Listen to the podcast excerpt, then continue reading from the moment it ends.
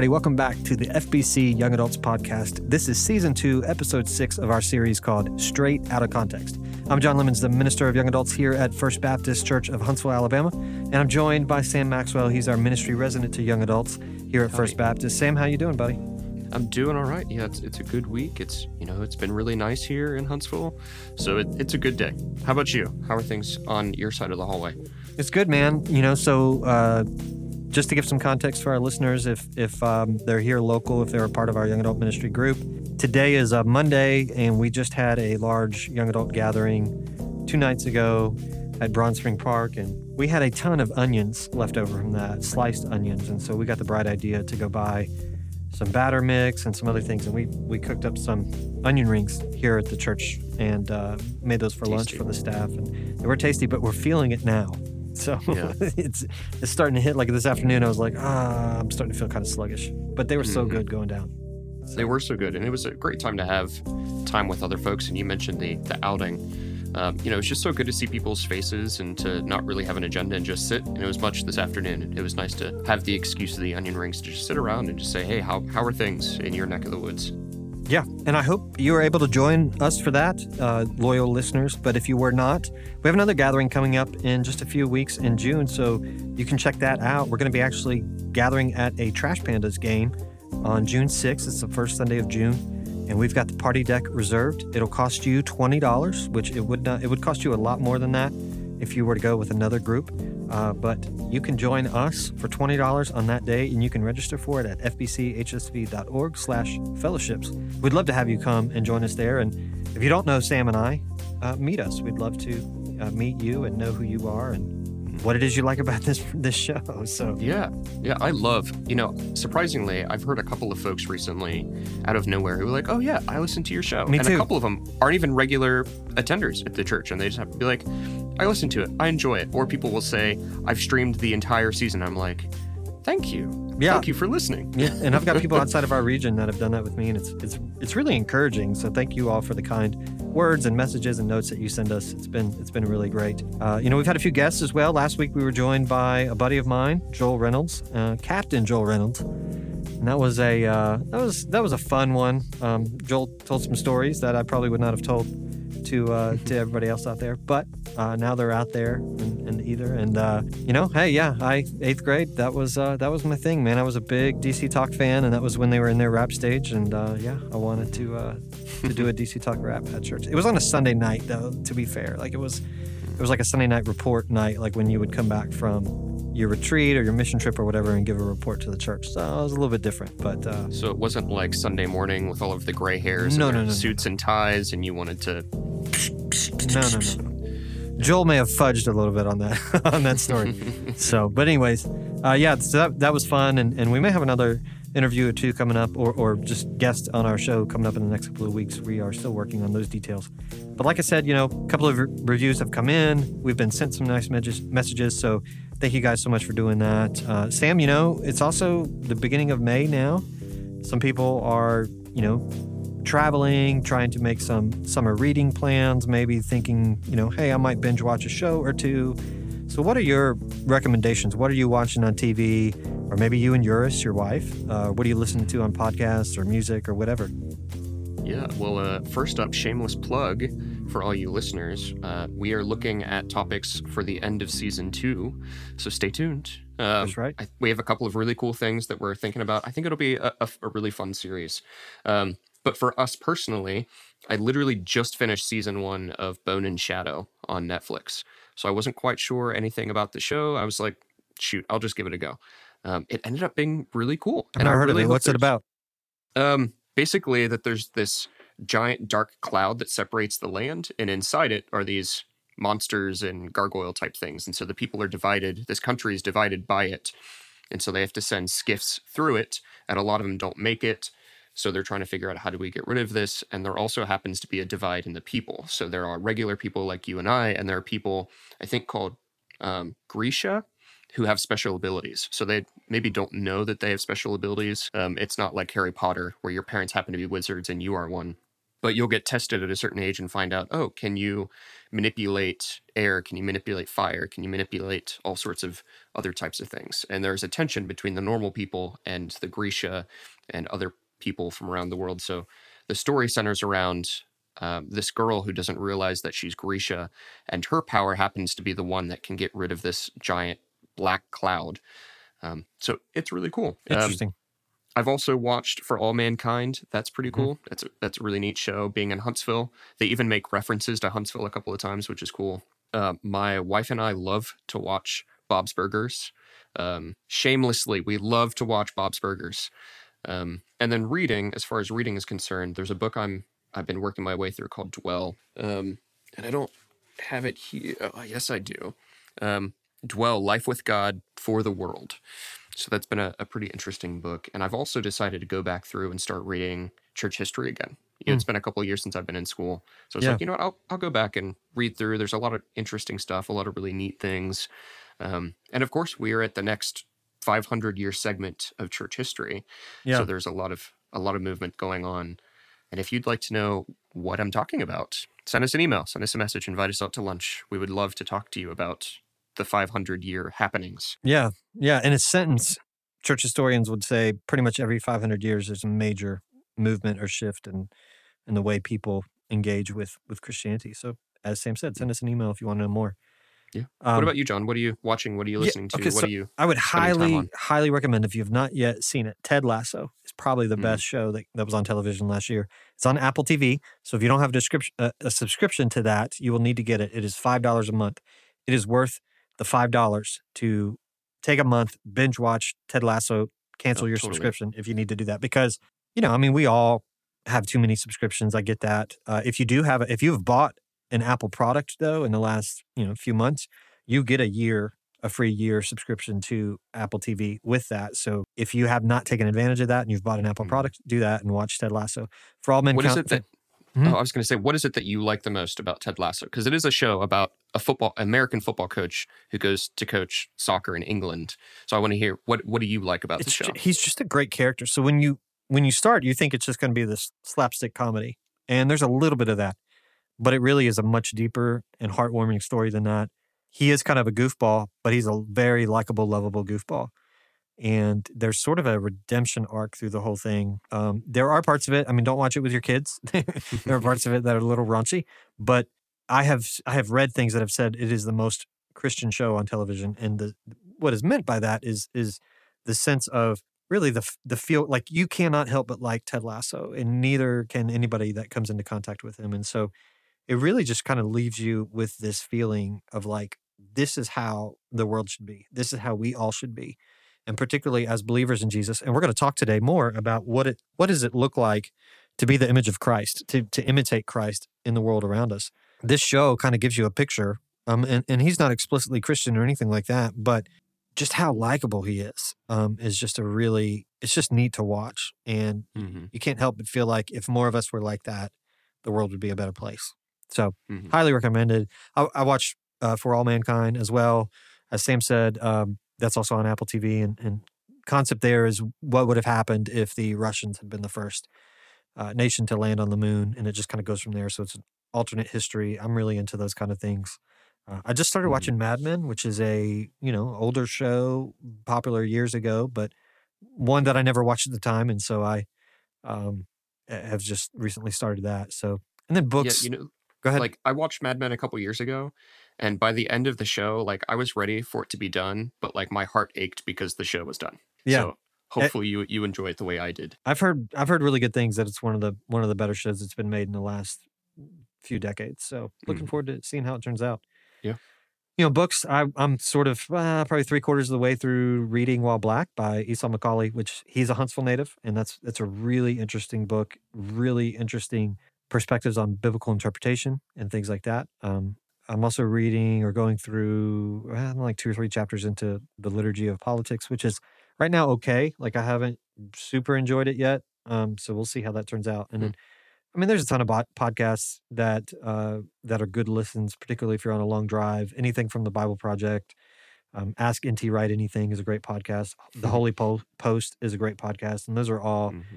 uh, Christian based ones. And then more just kind of general interest ones, I really like one called Spectacular Failures, which is about you know businesses that have sort of everything sort of lined up in their favor and then they fall apart, like a blockbuster. Um, Mm-hmm. I listened to one just recently on uh, Pan Am Airlines, which they were like the premier airline 30 years ago, and right. Now you nobody's heard of them. you see them in Mad Men. Yeah, uh, and I'll say 30 years ago might be generous, but probably more like 50.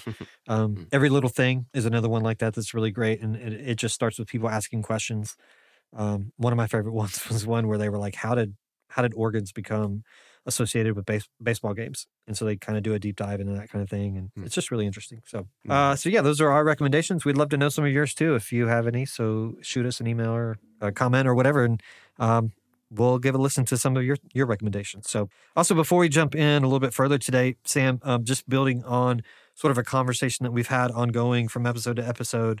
You know, we've talked a little bit about um, how to look at the Bible and looking at it as more descriptive rather than prescriptive. So that means looking at it as just kind of an account of what happened in people's lives versus like specific pretexts or, or formulas or whatever for us to do in our lives. So some people might Mhm. might be thinking, then what is the Bible for? Right. So like if we shouldn't look at it as what does this verse mean to me? And if I can't look at it as, you know, the Lord knows the plans that He has for me in Jeremiah 29 or whatever, then why why should we even bother? Like if it only if it's only about people thousands of years ago, then why should it deserve any of my time now? I'm wondering what you thought about that. You know, I think one of the most beautiful things I've ever heard about the Bible is that it is a love letter from God to the world. And I really think it is. And it is a, you know, there are multiple parts and there are multiple books by multiple authors across thousands of years, um, but they still consistently share that same love story of God seeking out to live in connection with what he's created. And it's, it's a beautiful story. Um, and to your point, and you mentioned um, Jeremiah 29 11, if we can't sit down and say, well, this applies to me, what do I do with it? Well, you know, couldn't you ask that about any other historical writing? You know, C.S. Lewis has been dead for years now. Do we just throw out C.S. Lewis's work because now it means nothing because he's dead because he was writing at a different point? No, I think you would say, well, there's a lot of value here. There's still a lot that you can glean, a lot of things that you can learn because this person had something to say. And when we get to the biblical authors, I think the biblical authors are telling us about a time when God did something big and very real in history around them. And so they've recorded it and preserved it for us to be able to go back and look at. And so, although we can't say, well, this is about my life and this is about my relationship or pursuit for health, wealth, and happiness, you can say, well, here are areas where I can stand in the story next to the protagonist who is suffering and God still came through and did something for them. It may not have been the way ex- they expected, but God proved that he was still loving and he was still gracious to forgive and he still pursued that individual, whether it be Jonah or Isaiah, um, as N.T. Wright would say, Yeah, um, or. Jeremiah, or um, you know, or even the story following Solomon and King David. There's still points along there where you can say, "Well, I'm not the king of Israel," but you could say, "Well, God was still faithful, and God still had a plan, and God still desperately loved His people." So that's, I mean, I kind of probably went on, on a little further than you would like, but You know, there's a communal value. Um, Yeah. And and really, the bottom line is: Do you a do you believe in God? B do you believe the resurrection happened? And do we have, with the accounts that we have, do we have ample evidence to at least reasonably believe those things? And if if you think so, then then the scriptures are still going to have value to you. mhm. Um, but yes, their their value is widely accessible, and and I, I would say um, widely. I hate to use the word valuable again, but um, their value is in their ability to apply to the whole community of God's people, not just to me and my life or Mhm. you and your life. And what they end up doing is revealing the character of God and the character of people through these stories.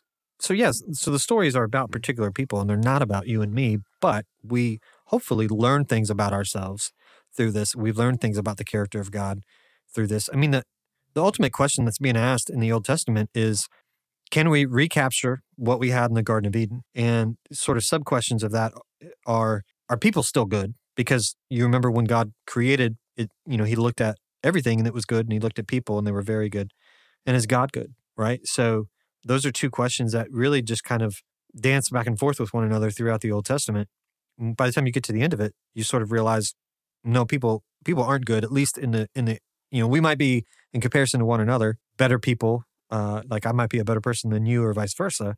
But in Mhm. comparison to what we were designed for and what God intended for us, like the ultimate question that we, or the ultimate answer that we have once we complete the Old Testament is, is no, we're not. And then the other question is, well, well, is God good?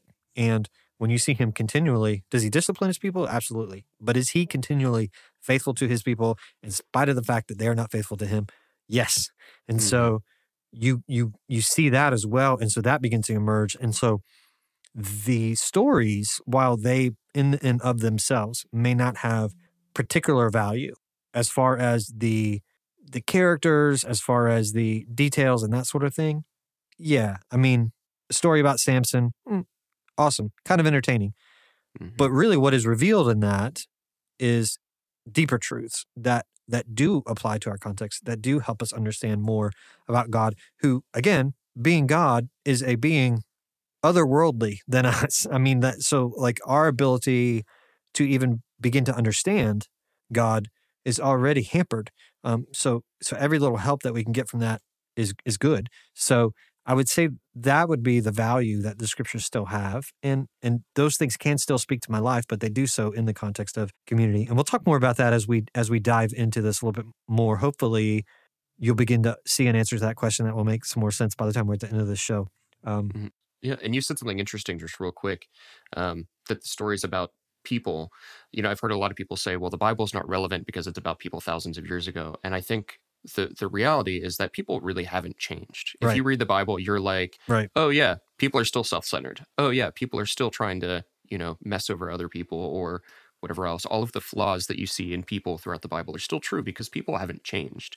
The only thing that's changed is our perspective on time Right. right? We are at this modern point and we can look back, but otherwise, like it's still relevant because people haven't changed. Yeah.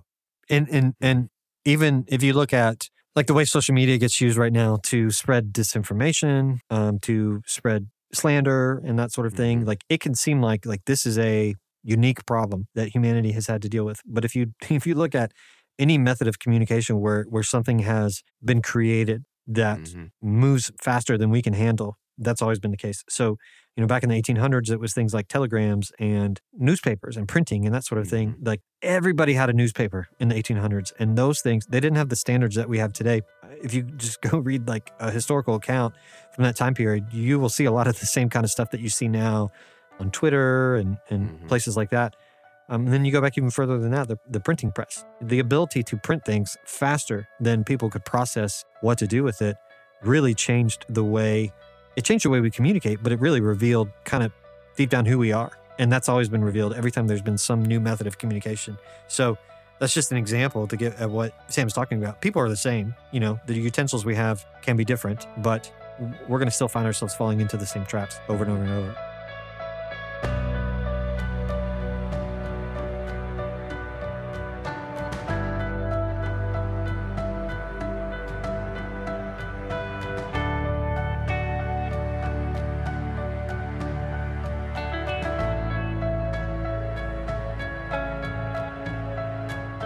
As we get into today's topic, we're looking at Romans chapter 8, verse 28. We'll read it in just a, a little bit, but to give you sort of a brief highlight, it's going to be about um, the two words I'm going to center on are image and imitation. And I'm going to use those interchangeably, and hopefully it'll make sense why I'll do that in just a few moments. But Sam, uh, when you were younger, what did you want to be when you grew up? Or maybe more importantly, who did you want to be like? Like in, in a nutshell, 10, 20, 30 seconds, like who was it that you, Sam Maxwell, wanted to be when you grew up?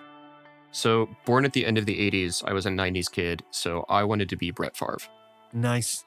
Yeah, Awesome. not So did you- anymore. Did you, have like a, uh, did you cut your hair like Brett Favre or anything?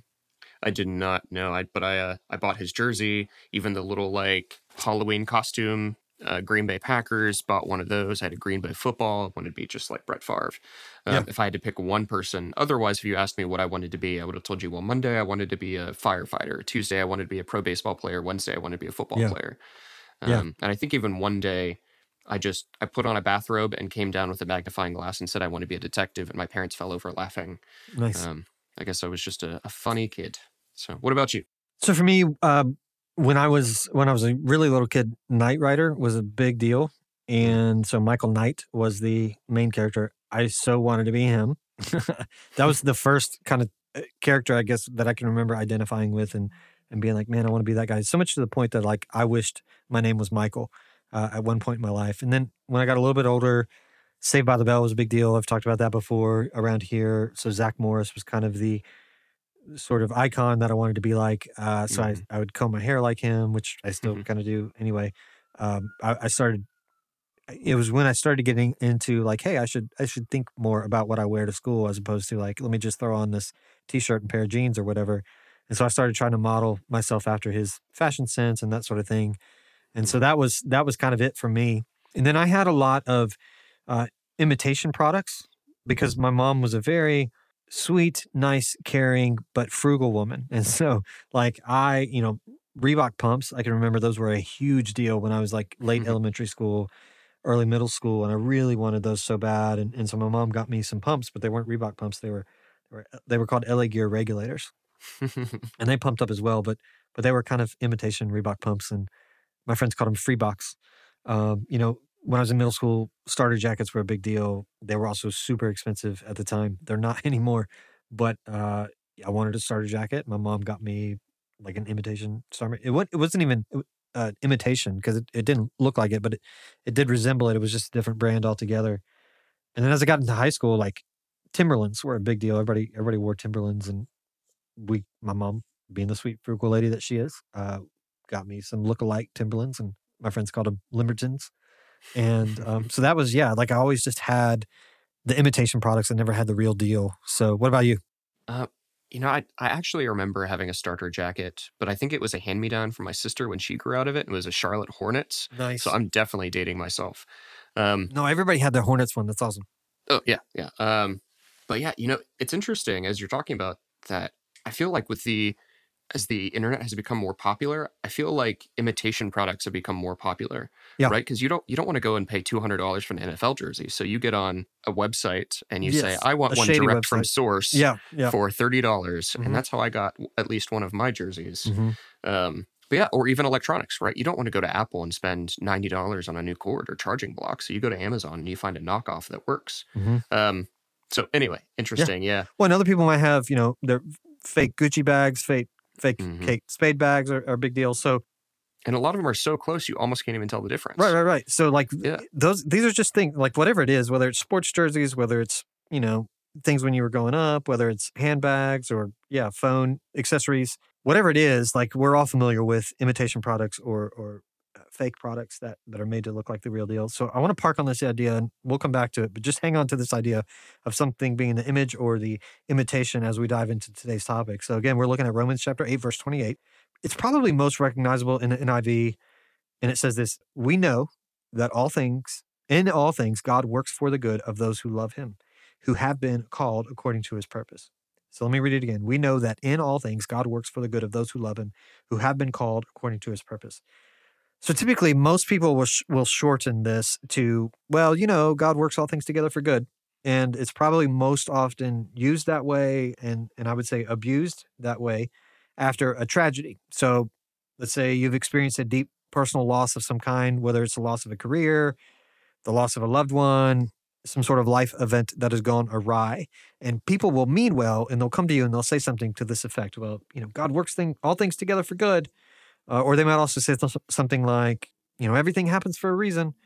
And the problem with that is when you interpret it in this way, this seems like, or it can seem like a verse that doesn't deliver on its promise because the implication that you make when you say this is along the lines of, you know, God's just sitting in heaven orchestrating our lives and being like, man, I'm going to do this really great thing for Sam and John, but first let me make or let me let this really crappy thing happen to them first.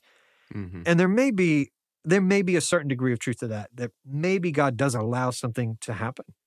Maybe you are permitted to suffer through the consequences of a bad decision, and God can still make something beautiful happen from that. That's that's very much a true thing. But not every bad thing that happens is the consequence of a bad decision that you have made. So, uh, anything you would add to that, Sam?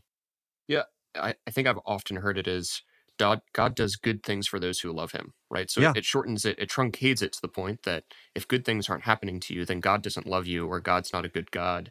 Um, yeah, so there are just so many different ways to cut this that really just do so much more damage than I think this was even meant to. And, you know, looking at the larger chapter, if you were to take that God does good things for those who love him, you wouldn't be able to fit it back into the chapter because it just wouldn't make sense. It would be so out of place. Yeah. And and when I say, you know, this verse seems like it doesn't deliver on its promise, what I mean by that is, you know, rarely does someone like lose a job and feel like, you know, well, I deserve that, you know, or again, the loss of a loved, loved one or an illness. Um, there's nobody really feels like they deserve these things. And, you know, for most of us, we're just kind of going through life trying to do our best. And uh, so when this uh, is mentioned, a lot of times some people will spin it to say, like, you know, or spin the idea, take the idea two steps further and say, if something is wrong in your life, then it's because you've done something wrong or you have some sort of mm-hmm. un, unconfessed sin in your life or whatever. And and that's just not the case. And that's not what the Bible teaches. And we can't really get into that much further here, but there's really two things I really want to address with this verse right off the top. Number one, the time to share this thought is not at someone's funeral. So mm-hmm or it's not at the hospital as someone has lost their baby. It's not when they're don't. not when they're spending a weekend at home after getting a, a pink slip on a Friday or whatever. Uh, let's keep in mm-hmm. mind that Jesus Jesus went to Lazarus's funeral and wept. He didn't he didn't say, "Hey, God mm-hmm. is going to work all things together for for good." He wept, even knowing that he was about to raise Lazarus as a sign of the good that is to come for all of us. You know, Lazarus's resurrection and Jesus's resurrection both serve as guarantees of the good that are going is going to come, but it's okay and it's appropriate to weep with those who weep, just like Jesus did. And mm-hmm. Paul will say in, in First Thessalonians chapter four, we do not grieve like the rest of mankind who have no hope, but we still grieve, we still weep, and that's okay. You don't have to go to someone who's going through a tragedy and try to offer some sort of good thought like this. Just go and weep with people and be alongside mm-hmm. them and put your arm around them and suffer with them. All right. So that's the first thing I yeah. want to address. The other part of it is what does good mean? Um, if God is working all things together for good, how do we define good? Because I think most of it, most of us would say, if you have a bad breakup, like, and someone says, well, God works all things together for good. And what they would mean by that is, well, you're just going to have a better spouse come along later. Or if you lose your job, like, you're just going to have a better job come along later. And that's not always true. So we have to define what good means in this case. And the answer is in the very next verse. So the very next verse, Romans 8 29, says this For those God foreknew, he also predestined to be conformed to the image of his son, that he might be the firstborn among many brothers and sisters.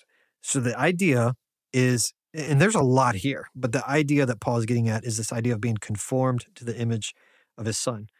Before we go there, I think we need to touch a little bit, Sam, on this idea of predestination really quick, because a lot of people are going to get tripped up just by the mere mention of that. And for them, if we don't mm-hmm. talk about it at all, it'll be like a plot hole. So, and, and I think sometimes as ministers, we get accused of glossing over hard topics when really there isn't always time to do that. Uh, so I do want to dip my toe here, but before I do that, hear me say that this is a thousands of years old debate that yeah. has many intelligent Christ-like people on both sides, and we're not going to offer anything new in a three-minute gloss over of what's going on when Paul uses this word. But with that mm. said, it is my opinion that when you read Paul's mention of this word or the concept of predestination in, in his letters, it is not his intent to teach doctrine to his listeners or to his readers at the moment when he's writing this. Now, nowadays, that's how we use it. We'll, we'll have entire debates over predestination or free will, and we'll flip to the letters of Paul as if he was writing dissertations to Christian believers in Rome. That's a luxury that we have. That is not a luxury that they had. Again, they, like they are in, this is a letter to the Roman Christians. They're in Rome. They do not know if they're going to live to see tomorrow. They, mm-hmm. you know, how they are saved is not nearly as important to them as the assurance that they are saved. And we see this going on in China right now. Like Christianity is illegal there, but it's also exploding in growth and, and people are meeting in house churches. There's a need for that, like we talked about a few weeks ago, because it is illegal to meet publicly as a Christian body of believers. And so it's a risk. And those that hold these meetings are at risk of prison. The state censors Christian websites there. And this is all going on now in 2021. Mm-hmm. Do you think they care that much about how they are saved or that they are saved? And that in that, no matter what happens, it's not going to put their salvation at risk. I think that's sort of a parallel to what is happening with these Roman Christians that Paul is writing to. Did you have something to add to that real quick? Yeah, I did. I think you're completely right. And this is a huge topic and it's not easy. Um, and there are a thousand different ways to slice it. But something you said um, about just our perspective on this is that we are afforded the opportunity to sit down and say, well, what does this word mean? And right. could he have meant it in this way or this way or this way, much like we talked about in the first episode with Dr. Still. Like Right. we are reading someone else's mail. Right. Um, you know, Paul is not writing this because he's like, well, one day this is going to be in the collection of holiest of writings, um, teaching about God the Creator. Um, he's saying, I need to connect with these people and I need to send them this message um, and let them know what I believe about their faith and what their faith means through what they're going through. Right. So on our side, we are not. We are not China. We are not in Rome. We are reading technically about a different time, which, as Dr. Still said, is very much a different country. They do things differently there. Yeah. Um, so we can sit over and read over their shoulder and say, well, we think this means this. We think this means this. There's time and place for that. But when you're looking through and trying to do exegesis or understand the text as reading and studying it, I just don't think that's necessarily huge. I think it misses the whole context. Yeah. So, I mean, what's his intent here? I mean, when Hmm. when you don't know what's going to happen tomorrow, you don't know if your church is going to be around, you don't know if your family's going to be thrown in jail or whatever. The assurance that you are a child of God and nothing can take that from you. The insur- assurance that, as Paul would go on to say in this very chapter, if God is for us, who could be against us? He'll also say in this very chapter, Who shall separate us from the love of Christ?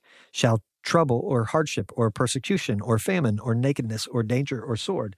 He says all this because they are literally facing trouble and hardship and sword and all of those other things. So for, for Paul to say that and then to say also, I'm convinced that neither death nor life, nor angels nor demons, neither the present nor the future, nor any powers, neither height nor depth, nor anything else in all creation will be able to separate us from the love of God that is in Christ Jesus our Lord. For him to mm-hmm. say everything like that, that he is saying in this chapter, clues us into what he is talking about when he mentions predestination here, in my opinion. Yeah. You know, to me, it's not for him how they are saved. They don't care about that at this moment, and they don't have the luxury to. It's about the assurance that they are saved and that none of this that is going on is a surprise to God. None of it is a punishment from God, and that this, even this, can be used by God to serve God's purposes. Because mm-hmm. Paul is saying, I assure you, God is in control. So even when it feels like he's not, and when he says foreknowledge and predestination, those are powerful words that both very succinctly convey all of that. And to me, that is what Paul is trying to get, agro- get, across to this church. It's not really doctrine as much as it is comfort at this particular time. Now, can you find truth and doctrine in it? Absolutely. And let's have those debates when we have the luxury to. But for them, I don't think that's what that is about at the time that, that he's writing this and at the time that they are reading this. He's not preaching, he's not proclaiming, he is pastoring, he is comforting. And there is a big difference there. So that's just one thing to kind of address with that. Because again, some people might get tripped up by that word. But really, with all that out of the way, I want to zero in on the idea of being conformed to the image of his son, because that's really the topic of what he's getting at here. And that's really, I think, the focus of of this whole chapter and this whole sort of section of, of chapter eight. That's the good. Being conformed to the image of his son is the good, and God works all things together for good. So, in other words, God is working all things together to conform those who love him to the image of his son. So that means when you're experiencing suffering, you have an ultimate hope that yes, one day God will turn it around. That also means that when you are walking alongside of someone who is suffering, you shut your mouth and you weep with them like Jesus wept with Mary and Martha. That's a part of conforming to the image of, of God's Son as well.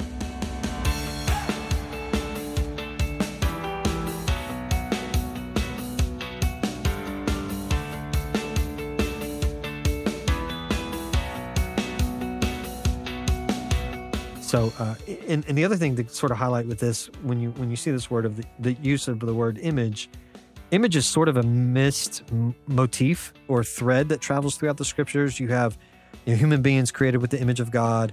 In Genesis, you have the command not to make graven images. You have in Colossians 1, uh, we're told that Jesus is the image of the invisible God. We have Jesus in the Gospels asking whose image is on this coin. There's an implication there because he, he'll go on to say, you know, render to Caesar what is Caesar and render to God what is God's. And the implication is Caesar's image is on the coin, so give Caesar the coin. God's image is on your life, so give God your life. That's basically what Jesus is saying there. And then Paul would say, imitate me as I imitate Christ. Now, this is a different word, like I said, but I'm going to use them interchangeably in our in our show today. And I think it's the same idea that Paul is getting at. So we'll talk about that more in a few moments. But really, the overall picture, the, the the forest part of this, and not the trees part of this, we talked about that a few weeks ago too. Seeing the whole big picture, seeing the forest. So the goal of the Bible as it pertains to you is not for you to go to heaven when you die. It's not like God is up there with a checklist being like, "You did this, Sam. You didn't do that. You you get in, Sam. You don't get in, John." And then what? Like we sit on clouds and play harps forever and ever and ever. Like no, that is unfortunately the image of heaven that we have created, but that's not the portrayal of heaven that the Bible gives us. God's intent is for heaven and earth to be reunited into one. He set it up that way originally. He crafted us into his into his image and gave us the freedom to reject that. And we now have the freedom to embrace being remade, uh, not into the image that we have tarnished, but into the perfect image of Christ. So that when it is all said and done, when heaven and earth are reunited, God's people will have had a, a hand in bringing it about by slowly being made into the image of Christ and carrying that image wherever they go. Now, the Greek word that Paul uses here for image is a really interesting word. It's the Greek word icon, and it's where Sam we get the English word icon. So, congratulations! like you all know a Greek word. Um, it so the literal meaning of it is is resemblance. So let's let's think about the way we use the word in our day. If something is iconic, it's sort of the standard bearer or it's sort of representative of something. So, you know, we have iconic brands like Apple or Nike or Google. Um, but if something is an icon, it literally means that it resembles something. So, in the language of the writer here, if we were to sort of kind of bring this into our day and our way of understanding it, we could say that Jesus is iconic. He's the standard bearer, and we are the icons. We are the re- resemblances to him. Um, mm-hmm. This idea of the image or the icon is so important in the Bible. It's one of the reasons why in the Ten Commandments we have the command not to make graven images representing God or anything else, because you are stamped with the image of God. You you are literally the icon of God, and yes, it's tarnished, but you are being, uh, as we see the, the Bible develop, we see ourselves as the people of God being crafted into the image of Jesus or the icon of Jesus. So Jesus is the mm-hmm. complete image of God, and we are to be the resemblances of him. So worshiping idols is literally elevating other images or other icons when like God has given us that that ability and that responsibility to be the icons, not that we worship, but that resemble him. Uh, just to give you another idea of the word usage, is James uses this word twice in his letter, and he says, um, one time he, he says, a person who doubts is like is like a wave tossed about. Um, and there's more to that that sentence, but I, I just want to focus on that part because this idea of or, or, or where he says is like, that's the word icon. So a person who doubts resembles a wave tossed about. He also says a person who listens to the word but doesn't do it is like a person who looks into a mirror and walks away and forgets what he looked like. So again, that's the word icon. A mm-hmm. person who listens to the word but doesn't do it resembles a person who looks into a mirror and walks away forgetting what he looked like. So in every case, it brings to mind a resemblance, which is what the term is intended to mean. There's a Greek scholar, probably the foremost Greek scholar in our time, named William Mounce, who says this about the word. He says, Icon is used to identify Christ as the perfect representation or likeness of God. In kind, it is used to refer to the image of God in the Christian, that would be us, who is being transformed into the perfect likeness of Christ. At some future date, we will bear the perfect likeness of the Son. So, and he gives some scripture references that we, we will tag in in our show notes. But again, the idea that you see here is Christ is the perfect image of God. We are the tarnished image of God, and we are now being recrafted. Our whole goal and purpose now, as followers of Jesus, is being transformed into the likeness of Christ or the image of Christ. And one day, when it is all said and done, like we will be that. Not in that, and not that we will be exactly like Jesus, but we will be uh, perfect likenesses or resemblances of of Jesus. Mm. Any thoughts? Yeah, I, yeah, So you brought up this idea of Genesis in the garden, and in the book Dwell, um, shameless plug, um, that I'm reading, they kind of talk about this idea and that man was never meant to live in this limited garden, but that the original intention of the garden was that man would continue to push and further the garden so that it enveloped the whole world, so that the entire world would exist in harmony and walk with God in this beautiful picture. Um, and that's the same picture we see for eternity. Um, I do have difficulty sometimes in talking about eternity and heaven as interchangeable because I think, like you said, we have this odd picture of what it really looks like. And when we say heaven, we think clouds and angels and harps and right whatever, whatever else. And the Gospels make a a good designation that Adam was the first man. His name in Hebrew literally means man. And then Jesus becomes the second man. The Mhm. first man had the opportunity to bear the full image of God and gave it up, gave up God's image for his own. The second Adam in Jesus maintains that image. So when we get to Romans and how it translates to Romans, is that Romans 8 talks about this this adoption by God Mhm. adopting us in the spirit. So like you said, it's it's this internal transformation, this inward out. Where we have these this temple within us, our bodies, where the Spirit of God exists, and slowly over time it transforms us more and more toward the likeness of Jesus Christ.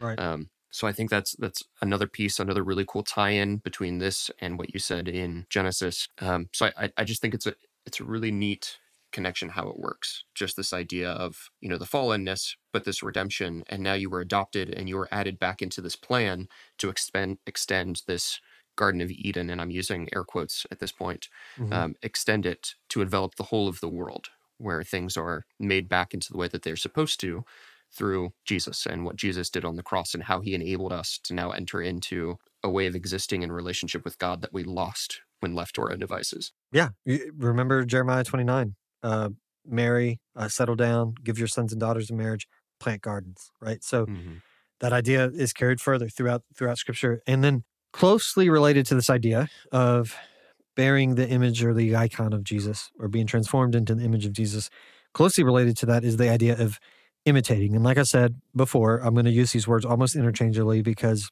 if you imitate something enough, you'll eventually begin to resemble it. Think of a comedian who can do impressions well. Um, not only do they often imitate the voice, but the best ones, I'm thinking of like a Frank Caliendo or something like that, also can usually resemble facial features and expressions as well when they're doing the, the vocal uh, impressions. So the, the Greek word for imitating is the word mimeomai, which you might hear that and think, well, I don't know what that means.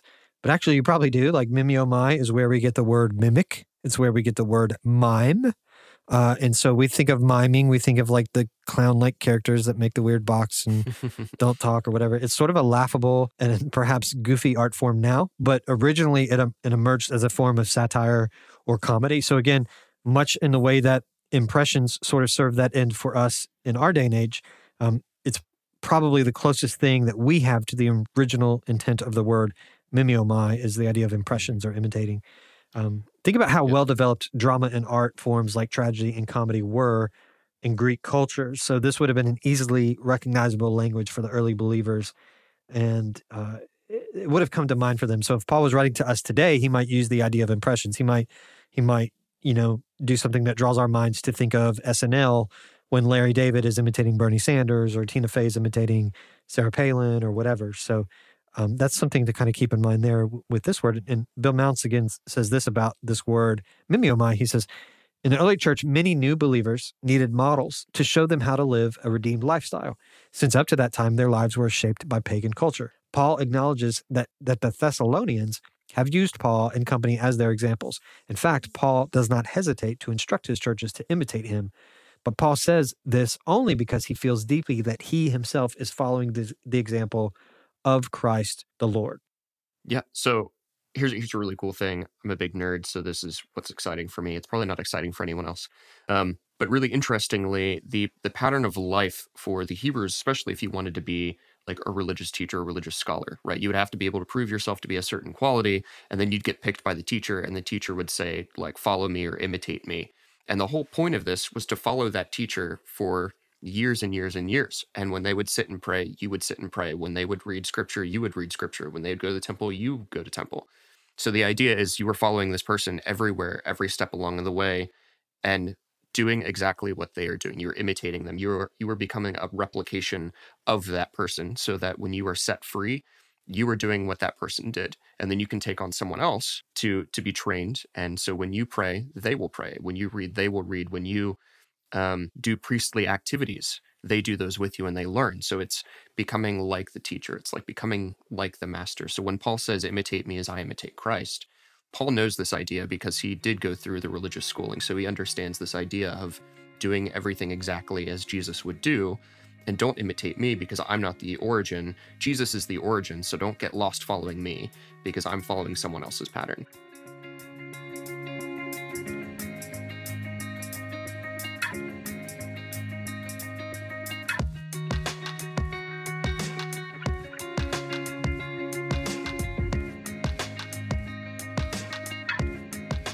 So let's so so carrying that forward, let's keep in mind icon being the image of Jesus. Let's keep in mind mimicking or imitating uh, Jesus and imitating each other as we imitate Christ. And let's go back to the idea of imitation products. So free Freebox, Limbertans, fake sports jerseys, fake Gucci's, fake Kate Spades, whatever. If someone wears a fake sports jersey, uh, the, the average person probably doesn't usually know that it's a fake. It, it'll look real. The numbers are sewn on. The material will usually resemble the real thing. Uh, if someone has a fake Gucci or a fake Kate Spade, it looks like a real version of that handbag. The only way, when you have these imitation products, the only way to know the difference between the imitation and the iconic brand is to hold the two up to each other and to have an, or, or for someone who has an intimate knowledge of what the original is supposed to look like, then they could probably tell the difference as well. So, like, I, I can usually spot a fake sports jersey. I know enough about the flaws of them that I can see one, I can pretty much instantly know that it's not authentic. I wish the Lord had gifted me with something else, but that's the gift that I have, and that is the gift that I that I put to use. So I can spot that. Most people can't. I would have no idea if I was looking at a fake Kate Spade or a fake Gucci handbag. No idea. Some of our listeners might. So just with that in mind, when we think about this, we try to imitate another person, whether it's Zach Morris or whether it's Michael Knight or whether it's Brett Favre or whoever it is. When we dress like them, when we walk and we talk like them, people with a knowledge of the original can recognize that. So the point with all of this is I have to be intimately familiar with the original to be able to spot the difference. And that is the point with ourselves as Christians. It's not that, you know, we walk an aisle and we pray a prayer so that we can get a blank check for everything we've ever done or everything we will ever do. Like God just wants us to say that he is God and that's all we have to do. Like that's not that's not what this is about. No, we can't earn our salvation.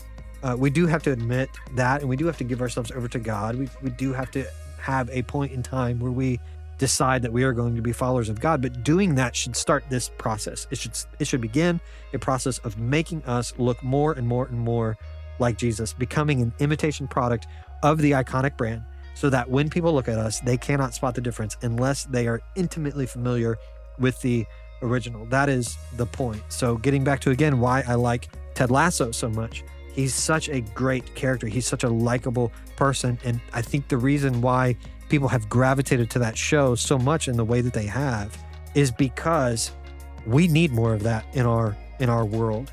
And so if we think about ourselves as Christians imitating Christ, being imitation products of the iconic brand, there should be a similar response to us. Like we should be the type of people that when we walk into a room, people respond to us and react to us the way they would to Jesus. Right? So any thoughts there, Sam? Am I wrong? no, I don't think you're wrong. Um, and this may be very uh, sophomoric, but it kind of reminds me of like the telephone game that we played in elementary school, right? The first person gets the message and they pass it on. And even if you're a third person down, you probably don't have the right message anymore. So as we talk about imitating, like, sure, we could try to be better people like Ted Lasso. If we're talking about Ted Lasso is the most Christian figure on TV, then why be like Ted Lasso? Why get the message four people down? Why not just go to the first person and imitate Jesus, who is the one that everyone else is trying to imitate, right? Don't imitate the third or fourth, imitate the first one. Yeah, yeah, and I think uh, again, I have no idea if Ted Lasso, the character, is supposed to be a Christian or whatever, but I do think yeah. the response to that show just shows us how hungry our world is to genuine niceness and kindness and um, love, loving, kind heartedness. Uh, so, so again, I think the world is hungry for that. And if they're hungry for that, then they are hungry for genuine Christianity, genuine Christ likeness, which is the goal, which is what we are here to be doing. We are here to be made into that. So if you take this further and you zoom out from this verse and take a wider look at the verses around it in chapter 8 of Romans, you can begin to grasp a little bit better what Paul is getting at here. So between Romans chapter 8 verses 18 and 30 and we'll put a link to that in our show notes. Paul mentions three things that for the Jewish reader or anyone familiar with the Bible, it, it would have completely unlocked the point of what he is saying to them. So he starts out talking about creation groaning. So he's he, he talks about creation waiting in in anticipation for the redemption of the world, and more importantly, for the children of God to be revealed. Then he gets into what we've talked about today that God works this groaning into good, into something good so that the children of God can be conformed into the image of Christ. So there's three things here that Paul is mentioning in Romans chapter 8 creation, good, and image that would have instantly drawn anyone familiar with Genesis, anyone familiar with the Bible back to Genesis 1. So God creates in Genesis 1. He says that it is good in Genesis 1, and then he implants his image onto humankind. So if you're familiar with the scripture and you're hearing this letter being written or being read, and you're, you know, and you're in the crowd in, in, in this church in Rome, and you're particularly a Jewish person, you would have instantly been drawn back to the creation story. So Paul is hearkening back to this intentionally because it is it is what we are supposed to return back to. And when people sinned in the beginning, we we kind of marred God's glory and we marred that image that was in us. But in Christ, that glory and that image are being restored. And it's going to fully be restored in us when the Lord returns. But uh, our glorification, which is just a fancy word of saying that, you know, we're re- receiving the glory of Jesus, our glorification is, is just a part of the new creation. And as humanity's sin marred creation, so humanity's restoration will mark all of creation's restoration for the purposes for which God designed it. So that is why he says, Paul is saying that creation groans in childbirth. This is about us being, he, there's another point where Paul talks about the resurrection being the first fruits. Um, if you think about this time of year as things are blossoming, the first b- blossoms or the first buds on your tree are a sign of what is to come our redemption is a sign of what is to come in the new life, the new heavens, the new earth, that it's all supposed to be reunited at some point in time. And then he also mm-hmm. uses this idea of, of childbirth when he says creation is groaning in childbirth, which I think is really interesting because it's a it's a very poignant illustration from, from Paul because what happens in childbirth? It's painful, it's uncomfortable, you throw up sometimes, you get kicked, but through it all, a new life emerges. And it is this new life that looks like you. So we're going through pain, we're going through discomfort and everything else. But when it's all said and done, we will emerge with a new life that resembles the one that gave us life. Just as when we have children, our children resemble us. Once this is all said and done, like we will resemble Jesus more and more and more. So hopefully in this series, Sam, I'm hoping these pieces are starting to come together. That, you know, we've kind of been looking at these verses one by one by one, but I'm hoping that people are beginning to see there's an interconnectedness to all of them. And, mm-hmm. and hopefully people are starting to see like what are we what are we meant for? So let's like just a recap real quick jeremiah chapter 29 11 we talked about the idea of prosper being the word shalom and being about wholeness and completeness and being about the way the world is supposed to be. When you work for this in your community you'll begin to find it in your own life. And then we talked about philippians 4.13 i can do all this i can i can do this conformity to god no matter what happens whether feast or famine i can do it through Christ who changes us, who strengthens us for that. We talked about Matthew 18 20. When you get into the mess and the mud of relationships, that is where Christ meets you. You are meant for the community of God's people. You're meant to challenge each other there, sometimes to receive a dose of humility there. And in that process, Jesus will meet you. You will find him. And then we talked last week about Second Chronicles 7:14. This was written after the exile. We we've seen that we're not going to get this.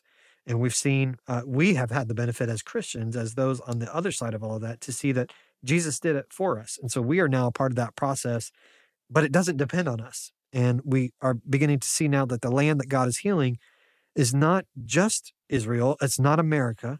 It will be the world, and it's going to start with Jesus, and it's continuing with us, and it'll be it'll have its ultimate culmination later on. And then we're seeing with this in Romans eight twenty eight, God is weaving everything that happens into the fabric of the new creation, so that we can trust that the end result will be that we are made good again and that we will bear the image of Christ. Any thoughts there? Yeah. So just to to make it clear, and I think maybe we talked about it in Second Chronicles. I don't know, some of these are just running together. But while we were talking about the you being transformed and the you following after Jesus, the people who wrote the Bible wouldn't think about you as an individual or as this individual right. unit that is meant to be changed for your own purposes. Right? When we are made Jesus came for all people, right? He took upon the sins of the whole world upon himself so that the whole world might be reunited with God in relationship through Christ. So when we see we we as individuals are being transformed for Christ, it's not for our benefit. Right? We do benefit because, you know, we get to spend eternity with God. But Jesus sought the benefit for all of creation, for all of mankind. So as we are transformed to be more like Christ, our transformedness, if I can use that awkwardly, should be for also for the transformation of our community and our world and the people around us. And the fact that other people also bear marks of God in some way, shape, or form means that we have a responsibility to other people, right? Because they are the image bearers of God. So it's not about you. It's not about you getting yours and you getting what you need to do so that you can be okay. But being transformed into the likeness, the likeness of Christ means that we go to the world, that we share the likeness of Christ with the world for the redemption of the world and all of humanity.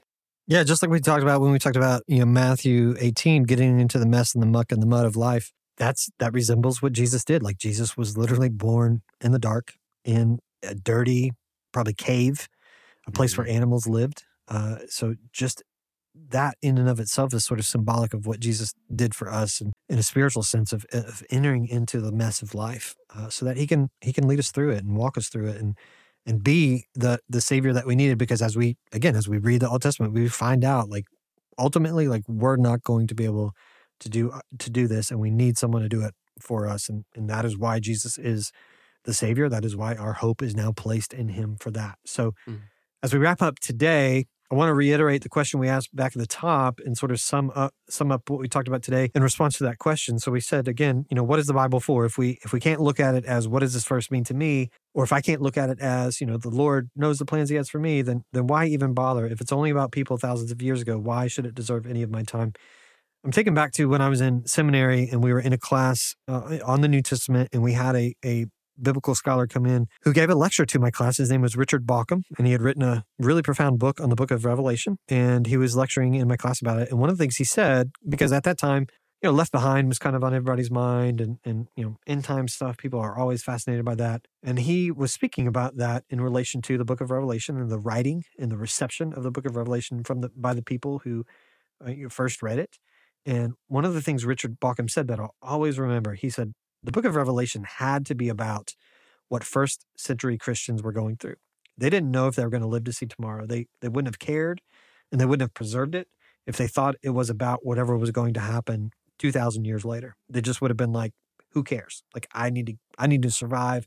I need to make sure my family survives to tomorrow, that kind of thing. So it, it had to mean something to them at that particular time. You know, Dr. Still said something similar a few weeks back on this podcast. He said, you know, it cannot mean what the original author did not intend or what the original audience could not have understood. So conversely, we can flip, you know, that sort of precept that I that I was that I heard from Richard Bauckham. And we could ask, so why should we care if it is about whatever happened 2000 years ago? So if the people 2000 years ago wouldn't have cared if it was about today, why should we care if it's about them 2000 years ago? And like we said early on, um, there's still a lot we can learn about this in all the details that we were given. We're still learned about the we still learn about the character of God that doesn't change. We still learn about the, the character of people that doesn't change either. Our Mm-mm. incapacity to save ourselves. Mm-hmm. And yes, all these things were for were for specific people in specific places, but they do have a value for us, not in like mystical meanings that are going to make us rich or make us excel in the sports field or grow in our faith without the church. The value is in what is being produced in God's people through the promises, not just us individually, as you were saying, Sam, but in God's people collectively through the promises that God has made throughout Scripture to his collective people. So the specific cases are descriptive of people at that time, but the general realities do extend to us. The specific cases sort of serve as templates or the foundation that has been laid that then we can bank on that will hold us up. And then ultimately, all of these stories point to the new life that all believers will fully realize in Christ in the new creation.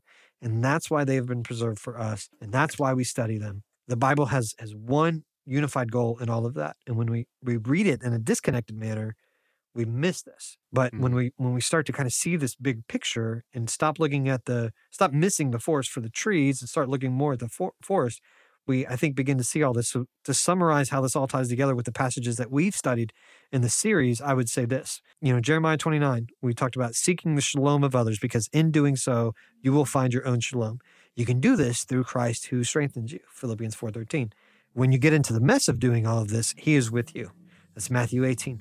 And for those who have repented, who are called to be his people, he's going to come back to heal the whole world. That's First Chronicles 7:14. Because we know that he is working all things together for the good of those who love him. That's the passage we talked about in Romans 8 today. So all these things are really tying together to paint a broader and bigger picture than what we normally typically see when we look at these verses, particularly when we look at them individually or when we look at them in a way that is disconnected from the story that the Bible is trying to tell us. Mm-hmm. And as Marty McFly might say, yeah, this stuff is a little heavy, but as Jesus says, take my yoke upon you, for my weight is light. That's right. So Yeah. I know it, it seems crazy. I know it seems like a lot to take on, but you know, just just one day at a time. You know, just seek God one day at a time in the newness of the day, um, and open yourself to what God might be speaking into your life as you seek to be transformed into Christ likeness.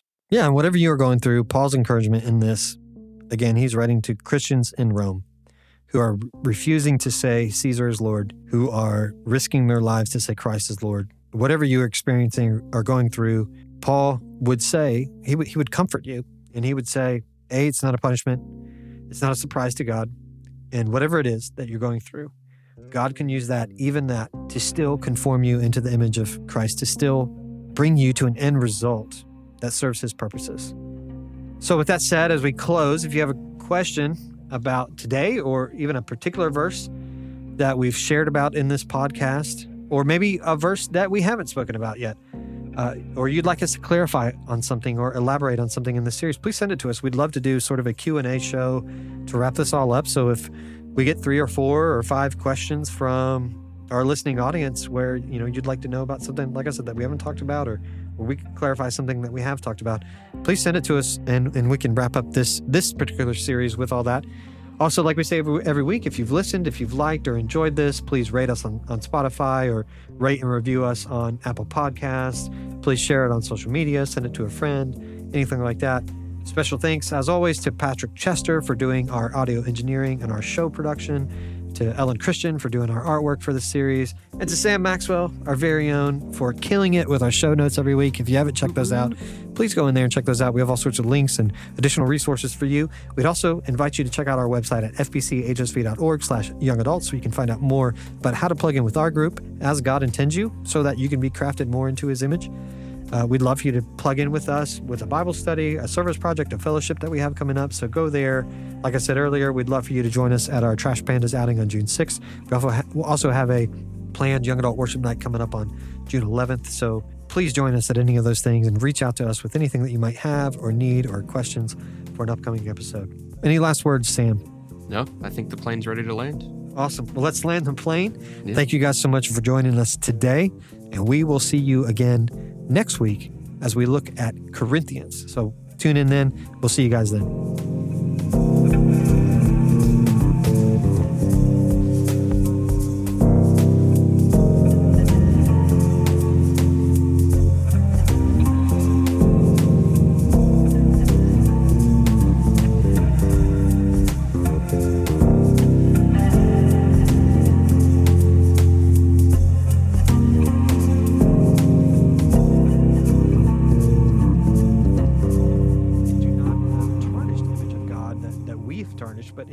Perfect image of Christ, so that when it is all said and done, I'm going to wait for that train to pass and I'm going to redo this whole paragraph.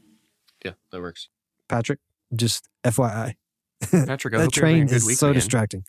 For real, man.